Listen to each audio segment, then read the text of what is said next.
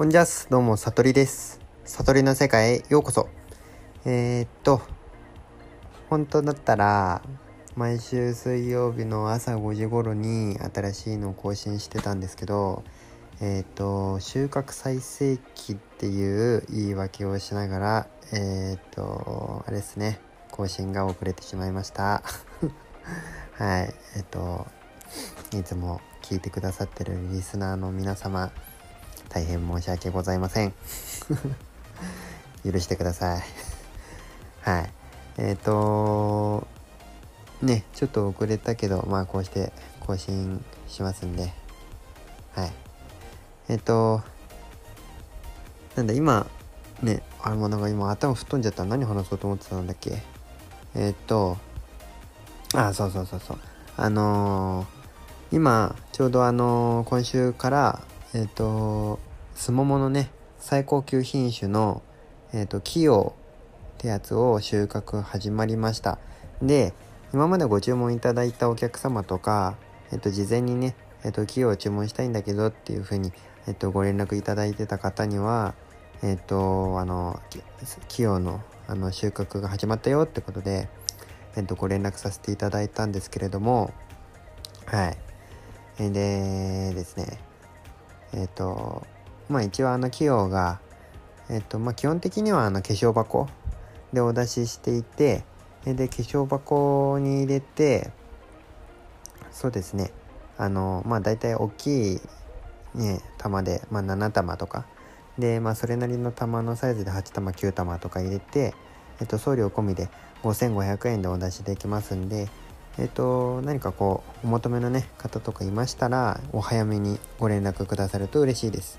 それと、あとまた、あれですね、サマーエンジェルがまだちょっと取れてて、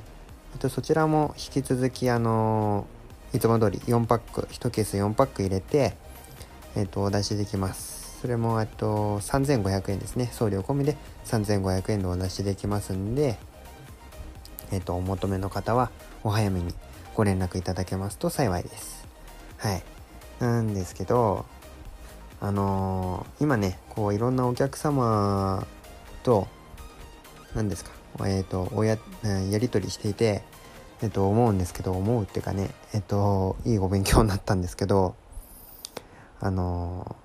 まあ、今回ね、こう初めて、まあ、ネットを利用して、こう、お客様とね、つながって、直接つながって、えっと、お客様に商品の方をお送りさせていただくって形をね、やらせていただいてるんですけど、あのーほとんどのお客様が、まあ、今まで、あの、お代金の方を銀行振り込みなさってくださってたんですよ。で、えっ、と、銀行振り込みって形でお願いしてたんですけど、えっ、と、一部のお客様から、えっ、と、代引きでとか、まあ、着払いでっていう形で、えっと、お願いされることがあって、で、僕もあの、全然、なんていうんですか、普通にできると思ってたんですよね。あの、着払いっていうか。そしたら、あの、ヤマト運輸を利用してたんですけど、あの、商品代金乗っけて、で、あの、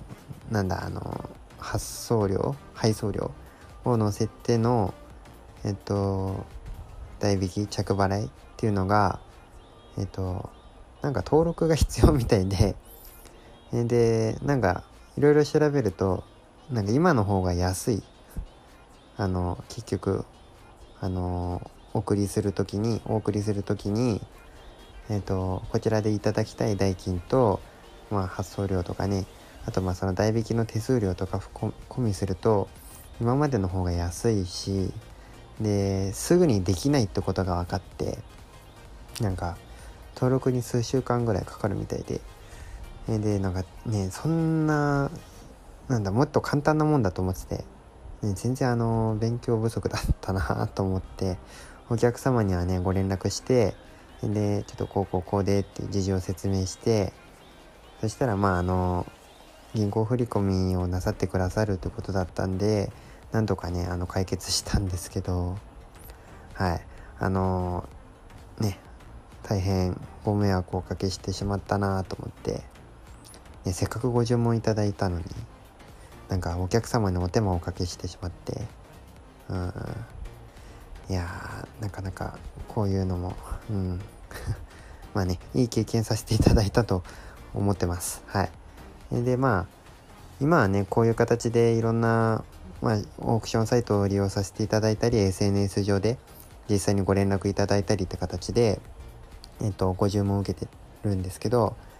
まあ来年度ぐらいはにはねあのちょっとまあ今年のあの売り上げ使ってホームページとか作ってでそちらのホームページの方からねあのご注文いただけるような形にしたいなってちょっと思ってますんでうん。あのまあしたいしたいんでね。あの是非あの楽しみにね待っててくださると嬉しいです。はい。あの今年はとりあえずこのままねあとちょっとなんでとりあえずこのまま行きたいと思いますんではい。あのお客様には引き続きあのお手数をおかけしてしまうんですけどとりあえずあの今今年今年は、えーと、銀行振込のみでの、えーと、お支払い方法がね銀行振込のみとなりますんでよろしくお願いします。はい。まあねそんな感じでえっ、ー、とまあ今回何喋ろうかなって思ったんですけど全然何も考えてなくてえっと普通にあのなんだねなんか最近あのスモモの紹介とかなんかマルシェの話ばっかしてたじゃないですか。だからちょっと今回は普通に今実際にねスモモ収穫しててとかあの思うことをちょっとペラペラペラペラ喋ってこうかなと思うんですけどあの野菜栽培からね果物栽培に移ってのねちょっと変わったこともあったんでちょっとそういうことも話していきたいなと思うんですけどはい。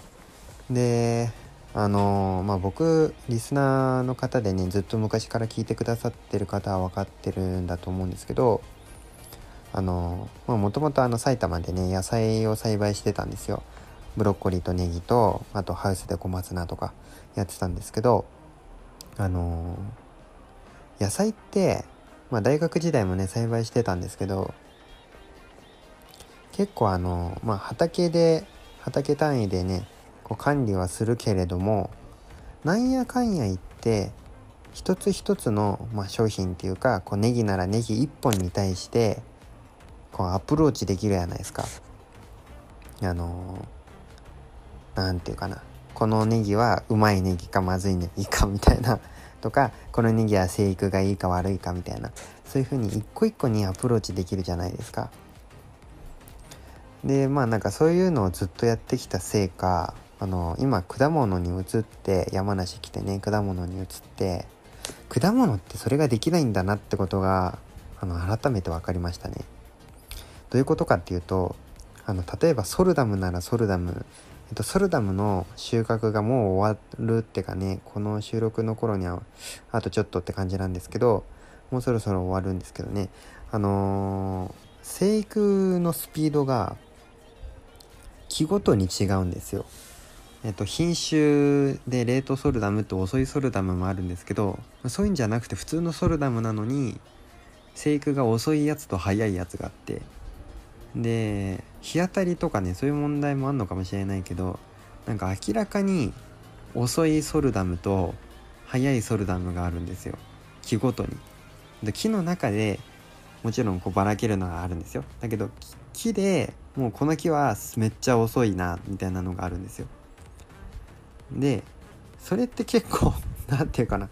この野菜やっててこう一本一本にねアプローチできたのと違ってその一本の木にな何百個とかついてるわけじゃないですか実が何百個とか何千個とかついてるわけであの何、ー、て言うかな。この木全体で遅れたり木全体で玉が小さくなったり木全体でなんか味が何て言うかな薄かったり味が悪かったりっていうのがあるんですよ。はい。でこれめちゃめちゃなんだろう慣れなくて慣れないっていうかね、ま、そういうもんなんでしょうね果樹って。今まで果樹、まあ、大学の時に果樹専攻していたけどそんなにそうね今みたいに大量に生産してるとかじゃないし感じなかったんですよね。改めてこの果樹生産っていうものに携わって、ね、自分でやってみて本当に果樹って木と共に生きていくんだなみたいな。こう果物を育てるってよりかは一個一個のね一つの実を育てるというよりかはこの木を育てるんだなみたいな。この木を見てあげるんだなっていうのがすごく感じてて。はい。だから何て言うかなこ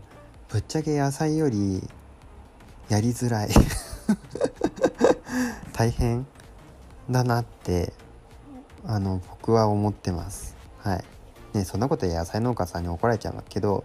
あの実際野菜から果物に移ってそう思いました。ねカルチャーショックですよ本当に。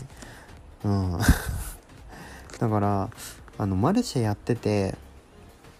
あのねマルシェにお出しするのが、まあ、なるべくこう色がついちゃった、ね、ついちゃったって言うとあれだけどちょっと市場出しするにはちょっと色ついちゃったなみたいなのをねなるべく多く出してで、まあ、なるべくこう完熟に近いような形でお客様にすぐにね甘い美味しいって食べていただけるような状態でお出しするようにしてるんですけどあのねマルシェやってて今日出してるすももは甘くて美味しいなみたいな。日と今日出してるすももはなんか味薄いなって日があったんですよ。であのー、なん自分で、まあ、基本的に収穫する時に色とかねこうちょっと何て言うかな。まああんまりね強く触っちゃダメなんですけどちょっとしたこう弾力っていうかまあそういったものとかあと何て言うかこうブルームのねありかなしかとか、まあ、そういうのを見ながら収穫するんですけどあのー、なんだろうな。色がめちゃめちゃ綺麗でこれ美味しそうだなと思って食べるじゃないですか。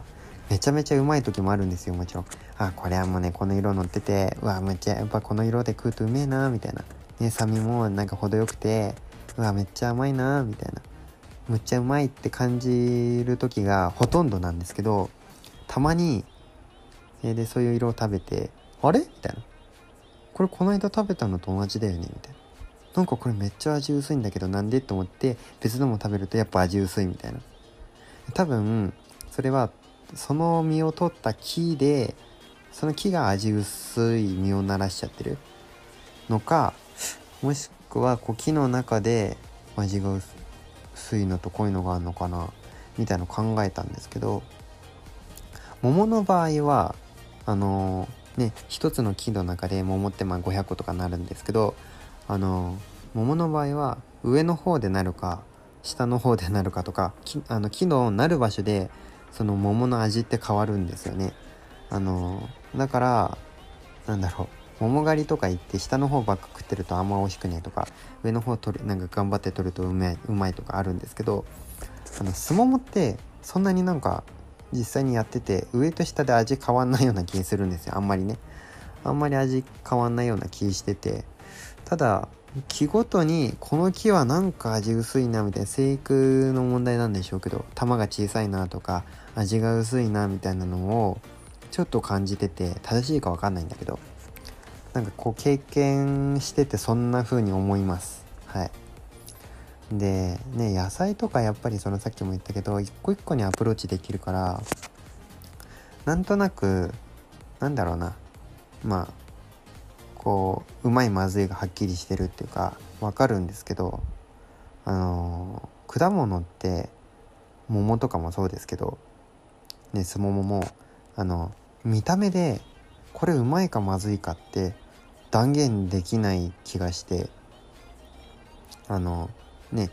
やっぱり僕の目がまだそんなに慣れてないっていうのもあるかもしれないんですけどこれ絶対うまいみたいな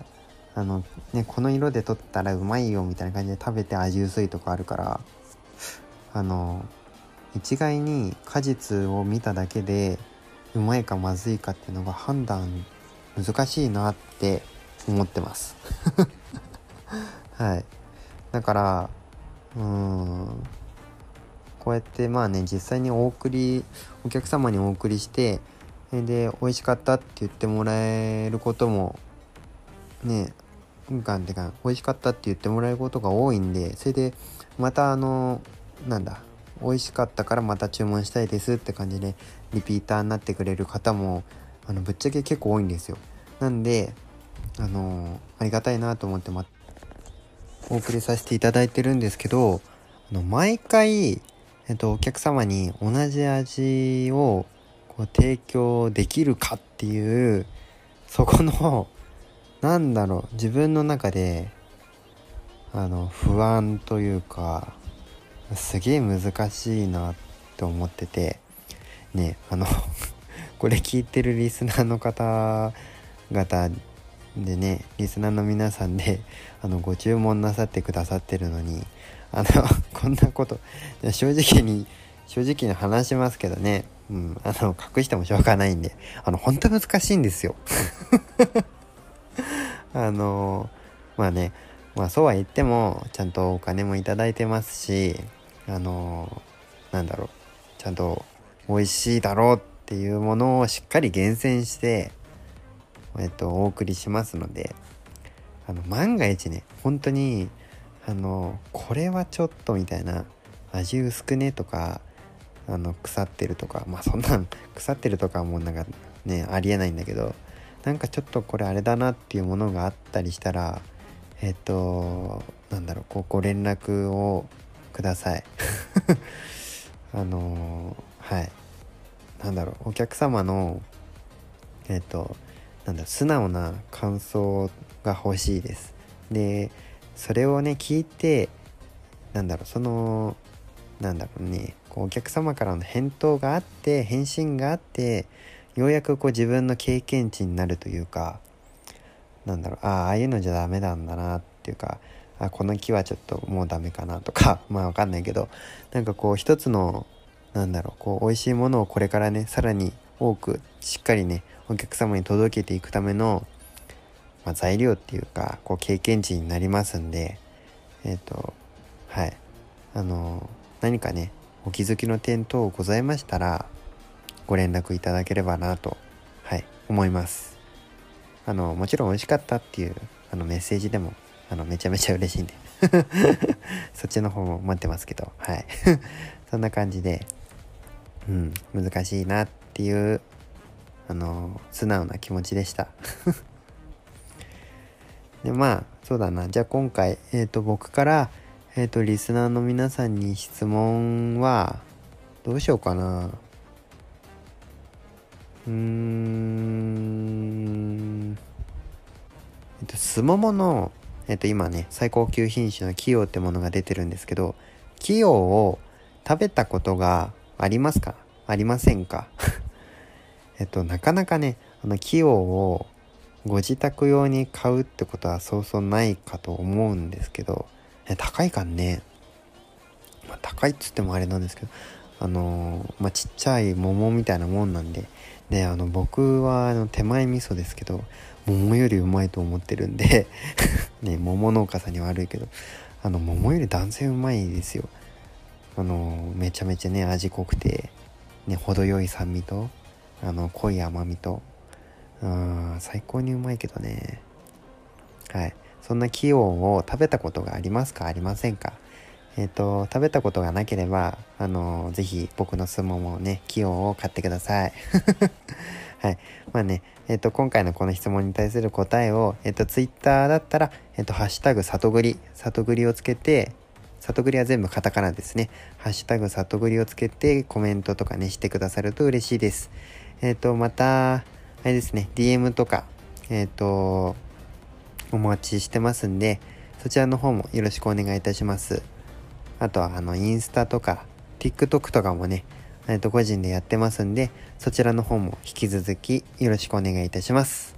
あと、メールアドレスですね。はい。これ間違えないように頑張っています。はい。えっ、ー、と、satori.agristory.gmail.com さとり .agristory アットマーク gmail.com です。はい。こちらに、えっ、ー、と、まあ、お便りとかね、えっ、ー、と、今回の質問に対する答えとか何でもいいです。えっ、ー、と、お送りしていただけると嬉しいです。はい。なんか最近ね、あのなんだ、すももの注文のメールとか、届いたよっていうね、美味しかったですっていうあのコメントね、結構たくさん来るんで、えっ、と、めちゃめちゃ嬉しいんですけど、えっ、と、ポッドキャストに対するコメントも、えっ、と、待ってます。はい。そんな感じで、まあね、里栗、えっ、と、高評価してくださると、そうですね、あのー、悟りの、えっ、と、すももが、えっ、とね、より高品質により美味しいものが、えっと、お客様の手にねお客様の元に届く可能性が20%上がりますそれでは